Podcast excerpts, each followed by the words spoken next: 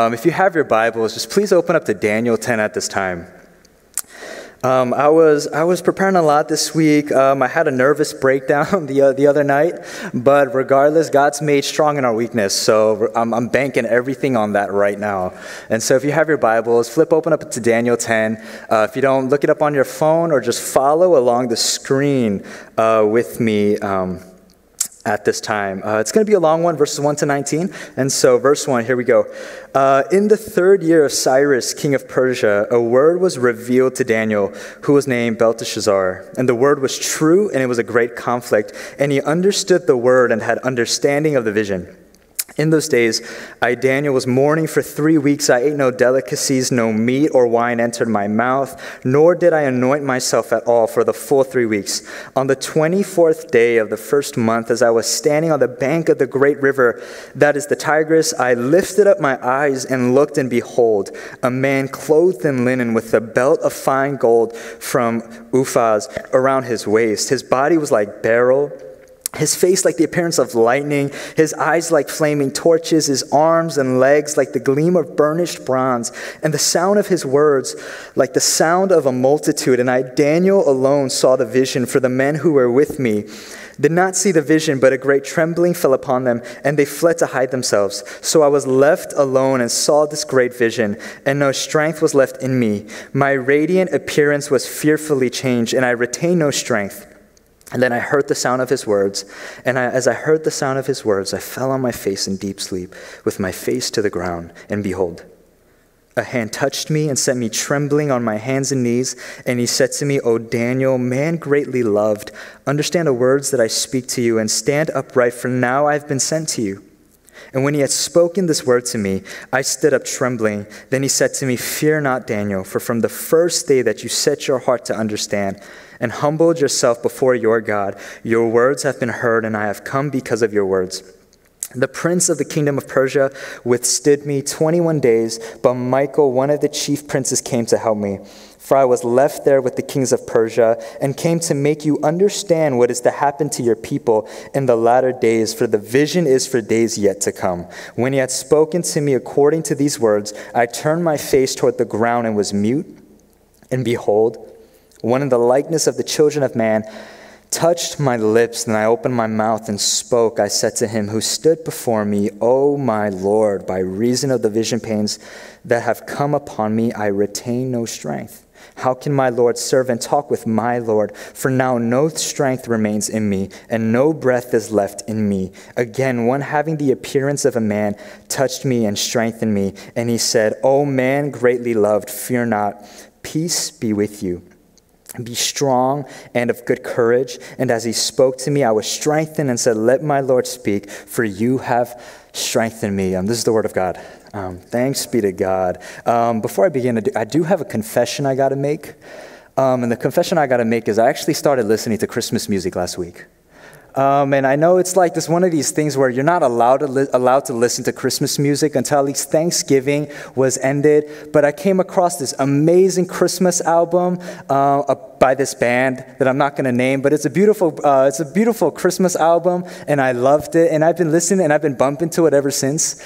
And you know, I don't know if it's what COVID, you know, the heck of a year that we've had for the past eight nine months, but because of COVID, especially during a time when Thanksgiving is coming around when Christmas is coming around, there's something in me where I miss my family a little extra uh, this time around. And for those of us New Jerseyans, we all know that the executive order was passed the, uh, this past week about how, you know, please, if you're doing Thanksgiving with your family or wherever you're doing it from, please do it with your immediate family. And I don't know how your family uh, celebrates this holiday, but my fa- most of my family live down in Georgia, so pray for them.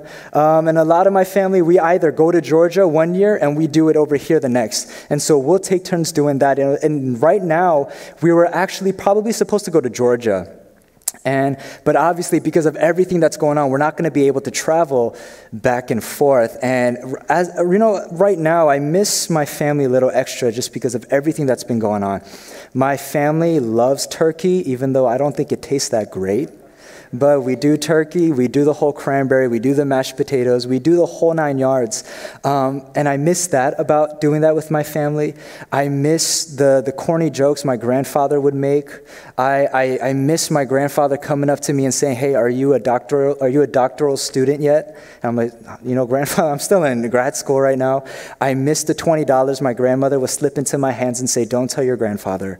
And especially right now, I miss my family a little bit extra. And I'm sure some of you do too regardless of how you celebrate uh, this holiday. And now I want you to take my experience. I want you to take your experience and I want you to multiply that with a little bit of persecution. I want you to take that and multiply that by a, a destroyed and ruined city. I want you to take that and think of the house of worship being desolated. And then I want you to multiply that with a displaced people group. And what you have there is the people of Israel at the time that Daniel 10 is written. That's what we have. You know, and my main points, guys, that I really want to emphasize today as we look through Daniel 10 is I want us to see, number one, the reality of mourning. So if you're taking notes, number one is the reality of mourning. The second thing I want us to see is the reason to hope in the midst of our mourning. And the third thing that I want us to see that while we mourn, as we realize the reality of it, as we see that in the midst of our mourning, there's still a reason to hope, I want that to lead us to a renewal of conviction that we find in Jesus Christ. And that's where I want us to see, because that's what's happening in Daniel 10.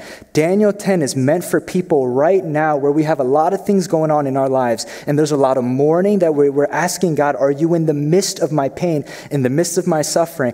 I want Daniel 10 to be God speaking to you and saying, I'm right here and I'm strong. No matter what you feel like you lost this year, if you see me, can I be your gain? And that's, that's my hope for us today as we look through Daniel 10. And so let's look at the first one uh, the reality of mourning. I mentioned, guys, that right now what's happening on is Daniel, as he's, as he's writing this account, the people group is, he's talking to a displaced people group that although some might be at home, they don't feel like home. And although some are not at home, they really, really desire to be home. And the reason we get that is because look at verses 1 to 4 with me. Um, in verses 1 to 4, we, um, Daniel gives us two very specific dates that we might just pass, but it's really important. And the two dates, the first one he gives us, verse 1, in the third year of Cyrus, king of Persia, you know, that's around 536 and 537 BC. And that might look like numbers to us, but when Daniel writes that, what's really important is that in 539 BC, a couple years before that, what happened was the king of Babylon released um, the first group of, exile, of, of exiles of the Jewish people back home to Jerusalem for the first time in 70 years.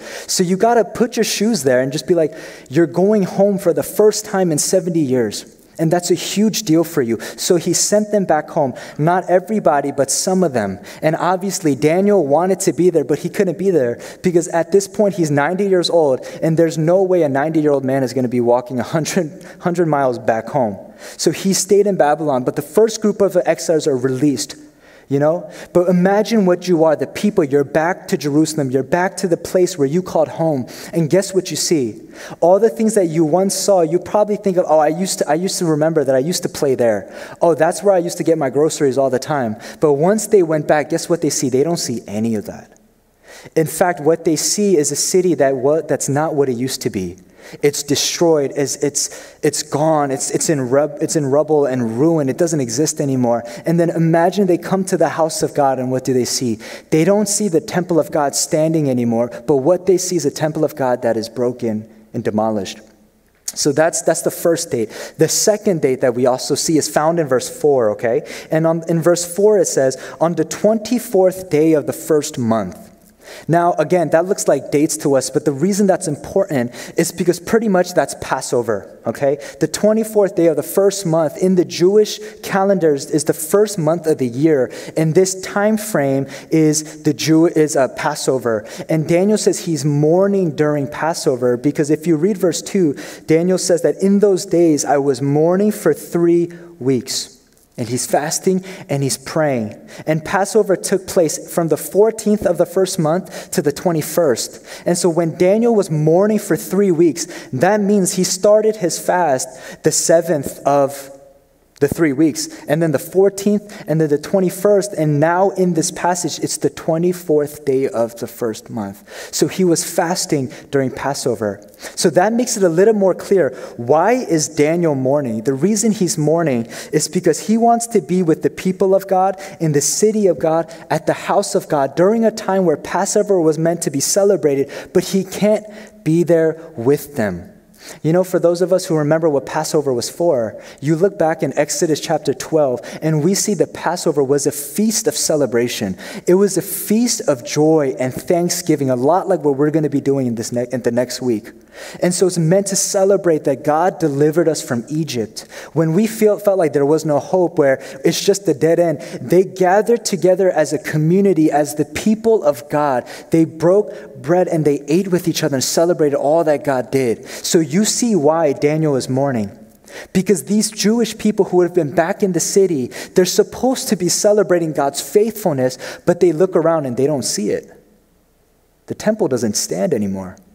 The city of God that had history and promise and, and, and layers and layers of faithfulness, it doesn't stand anymore. So that's why Daniel is mourning, because he can't be with the people of God in the city of God at the house of God. And for Daniel not to have any of this is to have nothing at all. And so Daniel's mourning is only a symptom of a broken heart that is longing to be with his people. And for some of us right now who, are, who, are, who live in the 21st century in the first Western world, we might be reading this and we're just looking at Daniel, we're saying, Bro, so what? What are you whining about?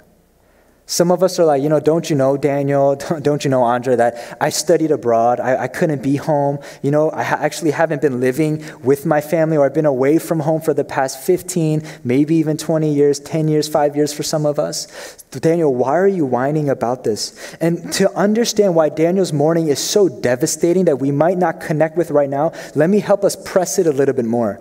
This is where we have to enter the mind of the ancient Jewish world. And we have to ask the question why, why is Daniel mourning this way. I want you to take a moment and think about home for a quick second, right? Just close your eyes if you have to. Imagine home. You know, when you think of home, you might think of the house, the apartment, or the neighborhood you grew in, the childhood memories that are fixed there, that are formed there. Others of us might think of our parents or the people that we surrounded us by. But if you were to ask these people, what is home to you, to Daniel? To these Jewish people, they would have responded, wherever the people of God was and wherever God was, that is home to me. And that's why Jerusalem matters, because the temple meant that's the very place God dwelled. And if God was there, then we are safe, then God reigns. And the temple was in Jerusalem, so that was home for us. And for this city and the temple to be destroyed, it meant something deeper. It meant that God is no longer the God of the city, because it meant that God is not stronger than the God of Babylon that overcame Israel. That meant God is not stronger than the God of Israel. And because Israel lost, ultimately that meant God lost. That's the devastation. And for some of us right now, we might feel like God lost in our lives, and we might feel like God is not present with us in our lives right now just because of things that are going on. And the, if you were able to open up Daniel's prayer journal, right, you just had a sneak peek into his prayer journal, you would probably him writing, okay, 536 BC, 24th day of Nisan, entry number one. God, are you still here? Are you still strong? And will you rescue your people like you said you would? Because I've been waiting. God, I've been waiting for 70 years. Your people that, that's been crying out to you, we've been waiting. We've been waiting for eight months, God. What are you doing? What are you going to do? And as we, re- as we read this account that Daniel is writing himself in this passage, we need to understand that he didn't write this just so he can keep a record of his experience for himself, but he also wrote this for those that the visions and the prophecies were going to come true. If you remember the genre that we're reading in right now in chapter 7 to 12, it's called apocalyptic literature. And when we read this kind of genre, like you would read sci fi or like you read nonfiction biography, we have to read it a certain certain way. And one of the nuances that we read apocalyptic literature with is we have to read it in that Daniel is writing to two audiences. The first audience he's writing to is the immediate people at the time that is going on that he's writing to right? As a historical piece of evidence that we can refer back to and say, man, this stuff is true. But the second audience that he's writing to is the people that are going to be living in the midst of the, the prophecies and the visions that Daniel came. And, and in our case, the people that are gonna that's been that's been swept through by Babylon, Persia, and Greece, who will eventually come to live under the heavy persecution. So he's writing to them.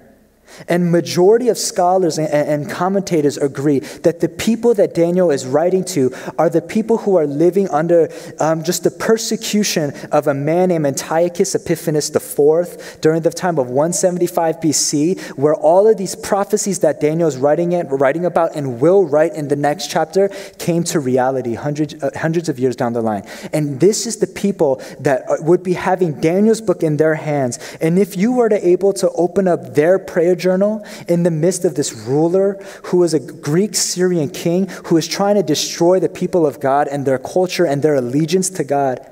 And they're asking the same question Daniel asked. They're, you open up their prayer journal, 175 BC, and they're asking, God, are you still here? God, we've been waiting and we've been praying. Are you still the God of the city? Are you still the God of our people? Because, God, we've been praying and we've been seeking, but you're not speaking to us right now. Are you still the God of our people. That's the people Daniel's writing about. That's the people who would have had Daniel 10 in their hands and praying, God, what are you doing? And they're mourning too. They're longing too. And my question that I want to ask all of us is Although both Daniel and his time and the Jewish people living in the time of Antiochus, as they experienced this thousands of years ago, why do the questions that they ask themselves feel very relevant and relatable to you and I right now in the 21st century, living in the first Western American world? Because I'm pretty sure if we were to take a sneak peek at some of your prayers, you have been saying, God, I have no idea when this thing is going to end. God, I have no idea what's going on right now, and are you here with us? And the reason that a reason a lot of these prayer requests there, it feels very relevant to us right now is yeah, we don't have a ruler like Antiochus wreaking havoc upon our lives. Yeah, we might not have somebody religiously persecuting you and I. Yeah, we might not have somebody who's taking away your children, taking away your family members. But we do have another ruler who is forcing us away from what was once normal and is in fact for some of us taking away our lives. And he, he goes by the name of COVID 19. We have another ruler that's that's just wreaking havoc in our lives day and night, and we don't know what's going to happen for the next year. Guys, I want to take you back to uh, late March when the pandemic first hit. And if you remember when the pandemic first hit and the executive order to the lockdown came through, you know, and we were all told to work from home, some of us felt like it was a snow day. I would be looking through my Instagram and be like, yo, I get to work from home. This is amazing. I love it. You know, high school students would be like, yo, bet, you know, like I get to stay home and I don't need to go to school. This is amazing. But once we sat in it a little bit longer, what, what once felt like a snow day turned into an ice age. And we realized we were in the middle of a pandemic. And that's when reality hit for us. And this ruler shut down our workplaces, shut down our schools, shut down our public markets, shut down our, our churches, right? Couldn't gather here for a couple months. And he even got personal. And maybe he also attacked your mental well being. Maybe he also attacked your families and the unity of your families. And he definitely also attacked the conviction and the commitment that we, you and I had to God the past couple of months. And some of us are probably mourning over the fact that we can't, you know, if you're like me, something that I really love to do on my day offs is I love to go to my favorite coffee shop, uh, grab a nice iced coffee and grab a nice scone, sit by the window, grab, grab a really nice book to read and just relax. But some of us are mourning, you know, these normal things that we were able to do, we can't even do that because of the fear of being exposed to this virus. Others of us are mourning over the loss, what we now see as so much free time when you didn't have to homeschool, you didn't have to cook, you didn't have to work, you didn't have to be a mom and dad all at the same time. Some of us are mourning over what feels like the loss of community right here at Mosaic because community and fellowship just isn't the same anymore. It doesn't feel the same talking to each other over Zoom, being able to only see each other and gather for worship only an hour on Sundays. And others of us are longing and mourning over something way bigger than these things. And we might see the second and the third wave coming at us right now faster than we thought, and we just don't know what to do. We see our responsibilities as parents, as spouses, as employees, as teachers, as educators, as sons and daughters, as followers of Christ, and as fill in the blank. And we don't know how we're going to do everything. We don't see the light at the end of the tunnel. We want to throw in the towel. We just want to hang up our jerseys and just give up. And it's the people like us, and it's the Jews facing extreme persecution that Daniel writes what we have right in front of us. But the thing is that there is a message of hope in Daniel 10. There is a reason to hope, and Daniel makes it very clear in verses 5 to 19 that the, our ability to tap into the hope that we have in God, despite what is going on in our lives, is directly correlated to our ability to be able to see God. And, and Daniel's going to show us. So look at verses 5 to 19. Um, you know, remember that Daniel's speaking to a displaced people group who call themselves exiles who've been removed from their homes and are sojourning. And Daniel's one message of hope is that God is moving towards you. And it's that God is moving towards the exiles and those who are sojourning in this land, that they actually didn't lose everything if they can recognize that they still have God. And we might not feel the weight of that, but this is the key to those living in exile because their whole framework shifted, as I mentioned earlier. Their whole framework was around Jerusalem, a geographical location. It was around a place. And for that place to no longer exist the way it once, it, was, it meant God had left the building. But if you know the story of the Bible, if you know the story of redemption, how God moves all throughout the Bible and especially in the prophetic books, we know that God moves with and towards his people. You know, I was thinking about this, um, and this isn't in my manuscript, but I was just thinking about this this week. I found it so fascinating that go back to the Garden of Eden, and if you remember what happened there, man sinned and they had to leave the Garden of Eden. But what, I, and, and then God put like these crazy flaming swords, right? It's like a Mario game, like it's this flaming swords are coming back and forth, and God says, Hey, I'm sorry, you can't enter back here. And then humanity's journey ever since then has been our, our journey back to, the, back to the Garden of Eden. But what was fascinating to me was you, read, you, you keep reading the narrative and you keep reading the chapters after that. And what you see that, oh, God, you're, you're with Adam and Eve and, and the people of God. Like, God, why are you there? Because you would assume if God said, You can't be back here, you would assume God stayed in his home and he locked the doors and said, um, You can't come back here. But what you find is that Daniel moves, I'm not Daniel, God moves with his people even outside of Eden, that he goes outside of home with them. And that's the journey that, that God keeps moving and moving and moving with them, even though they get further and further and further away from home.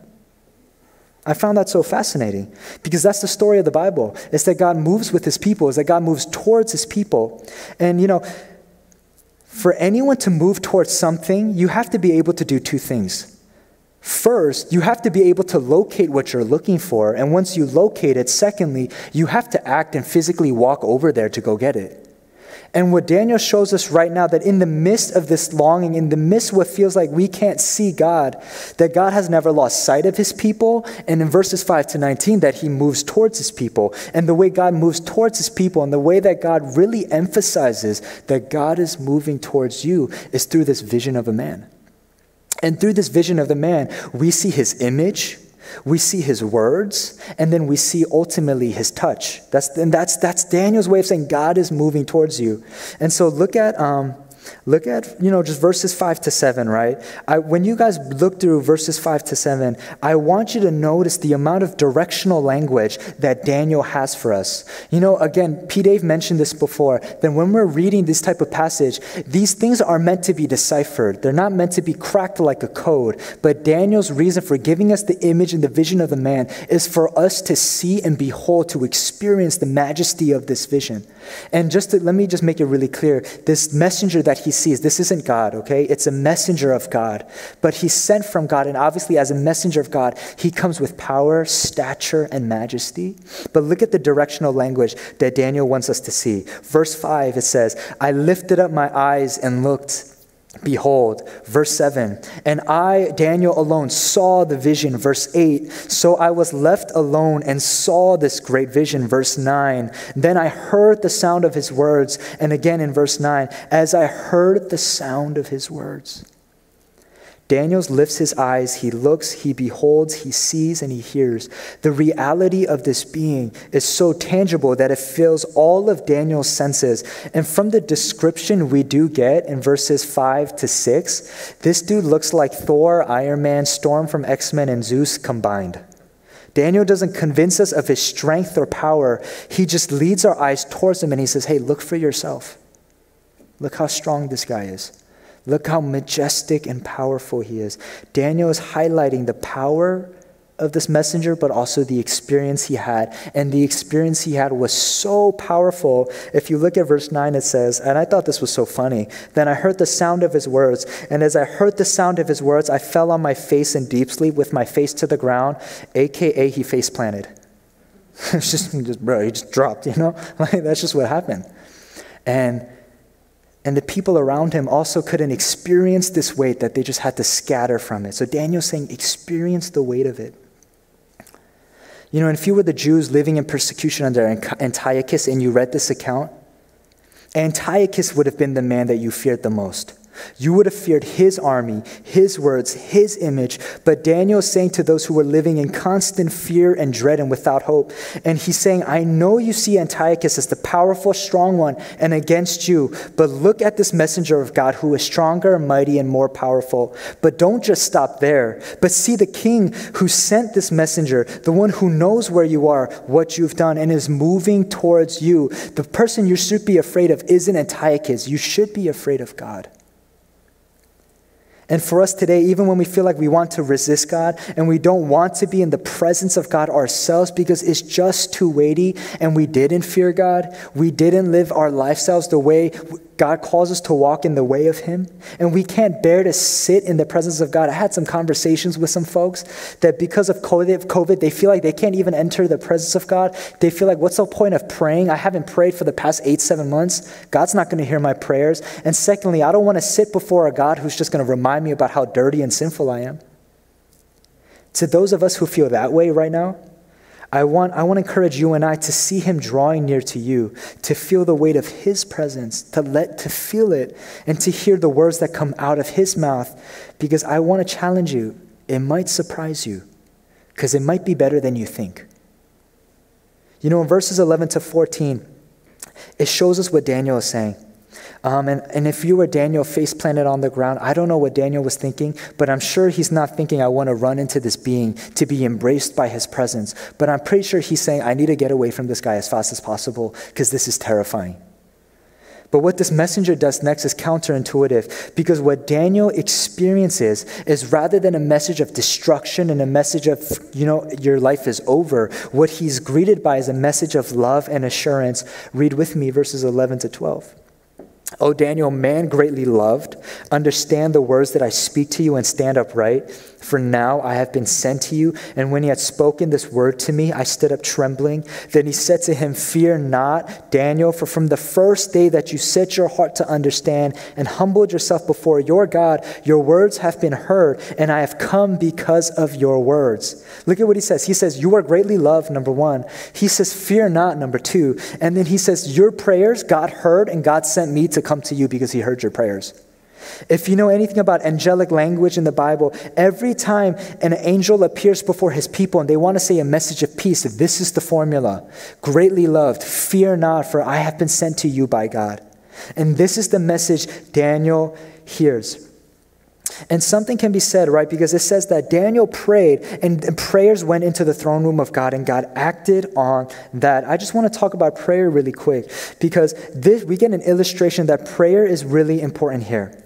It shows us that prayer is actually a spiritual warfare, and prayer is actually the work we should be participating in. Because for some of us who, are, who live in this microwave generation, we're in this Amazon Prime generation where we want things like this, prayer is our last resort. Because prayer feels like it takes eternity for God to do something. So we take matters into our own hands. But what the passage is showing us here right now is Daniel did the hard work of praying. And, and scripture would tell us right now that when, when we pray, there are things that are happening in the heavenly heavenly realm that we don't see. And we see that through the angels moving and going according to the words of God and according to our prayers. And there's something there to be said about prayer. And we need to understand that one of the language God speaks is prayer because prayer is our confession, is our confession of weakness and our need for God. And when you pray, that there's something going on where God says, I hear your prayers and I'm coming through. You know, one thing that we got to see that throughout this passage is there's a level of weakness and strength going on back and forth. You see Daniel's weakness where he's trembling and he can't stand. But also, if you were to see how many times Daniel uses the word strength in this passages, he uses it nine times. Meaning, there's this com- compare and contrast between weakness and strength that is going on right now. And one of the way Daniel says you can be strong is through prayer, as we're going to continue to see as a, in the way that I close the sermon. And this is what the people of God would have done as they're living in this time of persecution and they're hearing this. I truly believe it would have moved them to pray. So we see that God moves close in the image of this man, but he also moves close because of the words of this man of, of love and of greeting and of comfort. But then, thirdly, Daniel's final exclamation point, emphasizing God's nearness and his proximity, is through his touch. Three times this messenger touches Daniel, and each time he's strengthened. And on the third time, Daniel's posture is ready to receive the word he has for him. And in this passage, a movement takes place, and it started with the angel above the waters. I don't know if you caught that, but there's a movement that is going on right now. Not only is God drawing close to Daniel, but the way he moves close is through this, this type of uh, a word picture where God is on top of the water Daniel face plants, he wakes up and now God is near to him and he touches him and he strengthens him and he speaks. So now he's coming close as he speaks. But third, thirdly, the way that Daniel makes it clear he moves close is through physical touch, is through a touch of strength. And this is the climax of God's nearness and proximity. And that's what he's saying to the people of God that God is moving close to them. And I can, ima- I can only imagine as they're reading this and they're hearing Daniel say, Can you believe it? God is moving close. And to you and I who are sitting here right now asking, God, are you near to me? Are you moving close? Daniel saying the same thing God is moving close. And this is um, our last and final point the renewal of conviction. You know, if you were like me, or if you're like the people of God facing persecution, and Daniel, in this passage, is telling you and I at one point, the past several months, if they're asking the same questions, will this ever end? God, are you good? God, are you present with your people? I don't know if I can make another day because my responsibilities as all these things as teacher, fill in the blank, is too much for me to bear. I want to encourage you to see the hope in this passage. If Daniel's hope was to see God draw near to him, and if the, past, if the people of God's hope was also to see God drawing near to them in the midst of their suffering, then we probably also have to catch the same message and see Daniel saying to you and I that God is drawing close to you and I in a time like this, in the time of our mourning and our loss. We have to be able to see that even though nothing changes tomorrow, that maybe nothing will change for the next several months, that maybe nothing will change for the next year, that we have every reason to continue to stand and be strengthened because we are a people that is not dictated and moved by our circumstances, but we are people of God who is dictated and moved by the God that we represent and the God that we serve and the God that says, I'm moving towards you and you are my people. That's what dictates us at the end of the day. And so, as Christians who are facing um, suffering, who are facing trials and tribulations, the gospel provides us a reason to be poised, a reason to be secure, and a reason to stand firm. Why? Because we have a God who makes us secure. The last time I checked, God never has a losing record. He's not like the 76ers. Ooh, you know? God is stable. God is secure. God is strong. And that's what Daniel wants us to see. And he's saying, This God is moving towards you. No matter what kind of lifestyle you live for the past eight months, God is moving towards you. You know, what's different about why we stand here today, and I truly believe this is what changes for us when we read Daniel, what's, what's different about why we stand here today at this church and together like this is because we have something Daniel and his audience didn't have. Look at verses 16 to 18. Verses 16 writes, and behold, one in the likeness of the children of man touched my lips. Verse 18. Again, one having the appearance of a man touched me and strengthened me. You know, I truly believe, you know, if you were Daniel and you had this experience, when you're trying to record the events that happened, you probably wouldn't be clear either in terms of everything that have happened because you're too busy face planting on the ground. And so as you're trying to reaccount everything that has happened, you're trying to remember, oh, like, what was that again? Like, what did I see? Oh, yeah, like, I did see a majestic being, and he, he kind of did have the appearance of a man, but I'm not too sure, but he looked really strong. And then he says, Yeah, and then he touched me, and somebody who was in the likeness of the children of man. So he's trying his best to illustrate what he saw. But because of his experience, he can't be so clear. And that's what's different about you and I when we, see, when we compare ourselves to Daniel and the people of God that is going through suffering. The reason we stand here as the people of God is because we know who Daniel had an encounter with. You and I are here standing in this church, singing the songs that we sing, being able to pray in the name of Jesus because we understand this person Daniel had an encounter with that was like God, that was like an image of God, that kind of represented God but wasn't sure. We know that it was the Son of God whose name is Jesus Christ. Because Matthew 9, I mean, in the book of Matthew, three times in his gospel, he refers to Jesus as the Son of God. And we see in the Gospels this clear vision, in this clear vision of who Jesus is, who comes with stature, who comes with majesty, but he lives in ways that we never thought he was going to live. And he's also really different from Antiochus. He's not, a, he's not a ruler who forces people to bow down to him just because he's strong and, he's, and he, wants, he wants the affection and the allegiance of people. Jesus isn't like that. He doesn't force people to bow down before him, he doesn't force people to do something against their will. But Jesus, when he walks into the plan, planet, and we see in Matthew, Mark, Luke, and John, he uses his touch to heal the leper. He uses his touch to heal the blind. He uses his touch to restore the widowed. He uses his touch to restore the broken and bring them back to life. He doesn't use his power to break down or destroy, but he uses his power to restore and build up.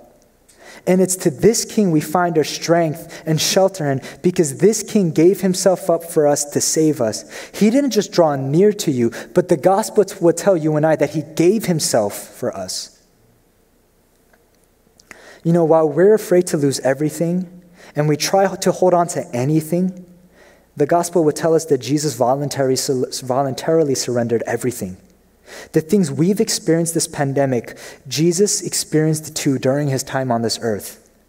Some of us would be like, hey, I hear you talking about Jesus, but he's so far removed from my experience. How does Jesus possibly know what I'm going through at this time? How does Jesus know the type of suffering that I'm going through? You Christian folks, you always pray to a name of Jesus, but what does he have anything to do with me? And I want to show us that he, it's actually quite relatable. You know, the loss of what was once normal, comfortable, and familiar that you and I feel right now. Jesus let the, the gospel would tell us that Jesus let the comforts of his kingdom, that he left the comforts of his home and his relationship with God, and he entered to an earth that was unlike his. And that and he would he would live like you and me. A God, an infinite being would become a God like would become a person that is mortal, that is weak, that is subject to everything you and I are subject to. And oftentimes he would live homeless. He would live apart from what is comfortable. And secondly, the gripping fear of anxiety due to circumstances and responsibilities that you and I feel on a daily basis. Jesus in the Garden of Gethsemane, the gospel tells us, was under so much pressure and stress that he sweat blood, which I didn't know this, but it's a real medical condition called hematidrosis. You learn something new every day. It was an actual medical condition where you're so overwhelmed with anxiety and angst that the glands and the blood vessels in your, uh, surrounding you, they pop and you begin to sweat blood. Jesus experienced anxiety too. Thirdly, the loss of community. When Jesus needed his friends the most during his trial and crucifixion, they abandoned him for the fear that they'll get caught and punished the way as Jesus. So, Jesus, when he needed his family and his friends the most, they abandoned him. It kind of feels like some of us where we need people at this time, we need to be surrounded by support and strength. We just feel like we're not getting that right now. And lastly, the distant feeling you and I may be having with God. Jesus experienced it too. On the cross, Jesus cries out, Psalm 22, My God, my God, why have you forsaken me? On the cross, Jesus felt a distance from God, which he never experienced before. These experiences and losses we feel right now that we've been gripped by, Jesus was no foreigner to. And in Jesus' moment of spiritual exile from the Father, when he needed him the most, he cried this prayer out. But what happened? God remained silent. Why? You know, it literally said, Why have you forsaken me? In the word forsaken, um, I, didn't, I didn't know if you, you caught this, but there are two words that exist in the word forsaken for and sake. meaning Jesus was forsaken for the sake of his people so that through Jesus' rejection we could be accepted by God. 2 Corinthians 5:21 writes, "He who knew no sin became sin so that we might become the righteousness of God. Jesus became what we were so that we might become who he is." Jesus was cast out so that you and I can be brought in. And Jesus lost everything so that in him we can gain everything. And God remained silent when Jesus cried out, so that when you and I cry out to Him through the name of Jesus, God can, t- God can say to you and me, I'm right here. That's the kind of hope we have. That's the type of person Jesus is, who also goes by the name of Emmanuel, who is God with us. That's the hope that we have when we go through things that aren't in our condition and we feel like we just can't face it. So when you go back tomorrow on an ordinary Monday morning and you have to wake up, walk over to your desk in your pajamas, start work, open up, Z- open up Zooms, open up team, say hi to your team, say hi to your you know, co- coworkers. And when you have to go back to work tomorrow, what is your hope on another ordinary Monday morning?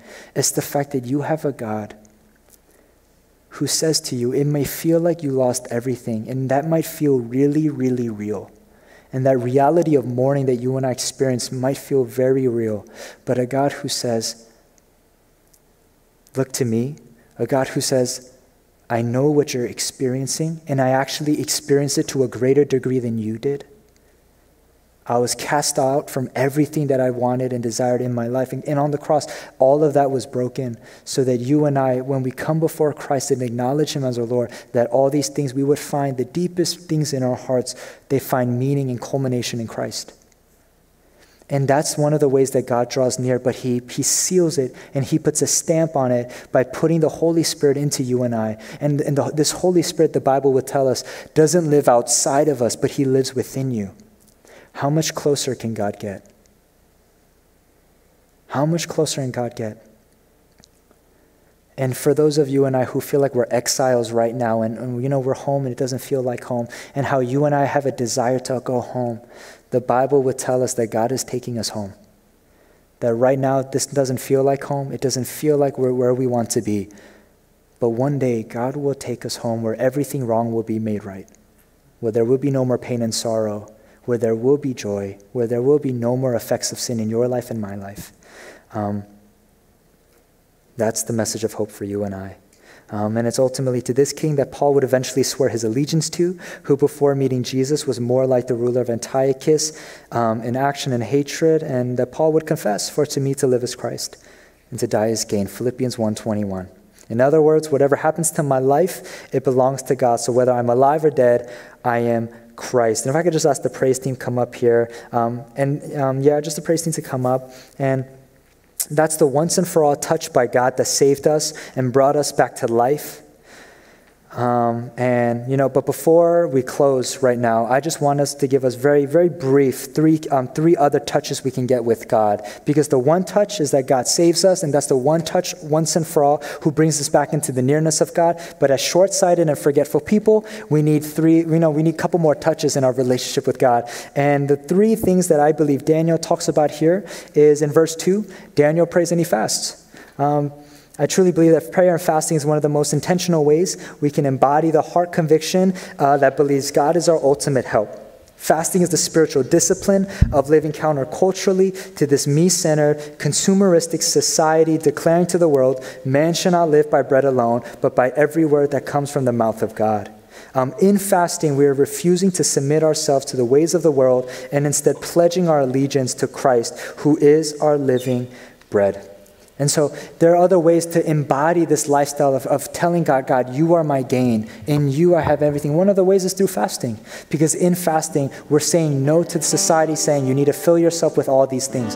And in fasting, we say, no, I'm coming against it. And I'm saying, God, you are my portion. You fill me and satisfy me, um, like Daniel did. And fasting is, is beautiful. And fasting, may, you might feel hungry, but you're getting filled with the things of, uh, of God. And that's a beautiful thing. And secondly, these are kind of more low hanging fruits verses 10 to 14 talks about the word and it talks about community.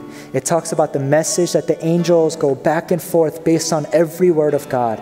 And if the angels move according to the word of God, then we probably also have to move according to the word of God. And how God's word, it, it, it dictates what we do, how we live, and, and the posture and the security that we find. Uh, and also community because the, the angel in our narrative, it was through the help of another angel named Michael that he's able to overcome uh, just the enemy of the, of the princes of the king of Persia. And if angels also need community, I think, I think you and I also need to too. And also, thirdly, um, after this, there's an anxiety seminar uh, for those uh, for those of us who might need it. And these are other ter- other touches that God provides for you and me to experience again His grace and His love. Um, prayer, fasting, the word, community. And I want to encourage you, church, that if you're in need of a touch uh, from God today, um, I pray that you would allow this word to, to just soak into your hearts, that you see the beauty of Christ, but also that you would see the hands and feet of Christ through the church, through his word, um, and that we would engage in those things. And so let's just pray at this time.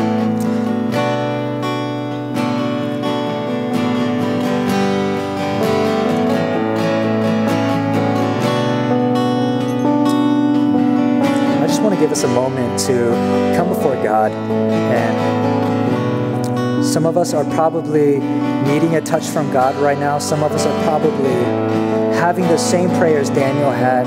And I hope that when we saw Daniel 10, that we saw how God is drawing so near to you and I and how he actually makes the first move. And so I, let's just pray a prayer of just inviting God to touch us once again inviting God to remind us of how He's drawing so close to us at this time. So let's engage with that prayer at this time.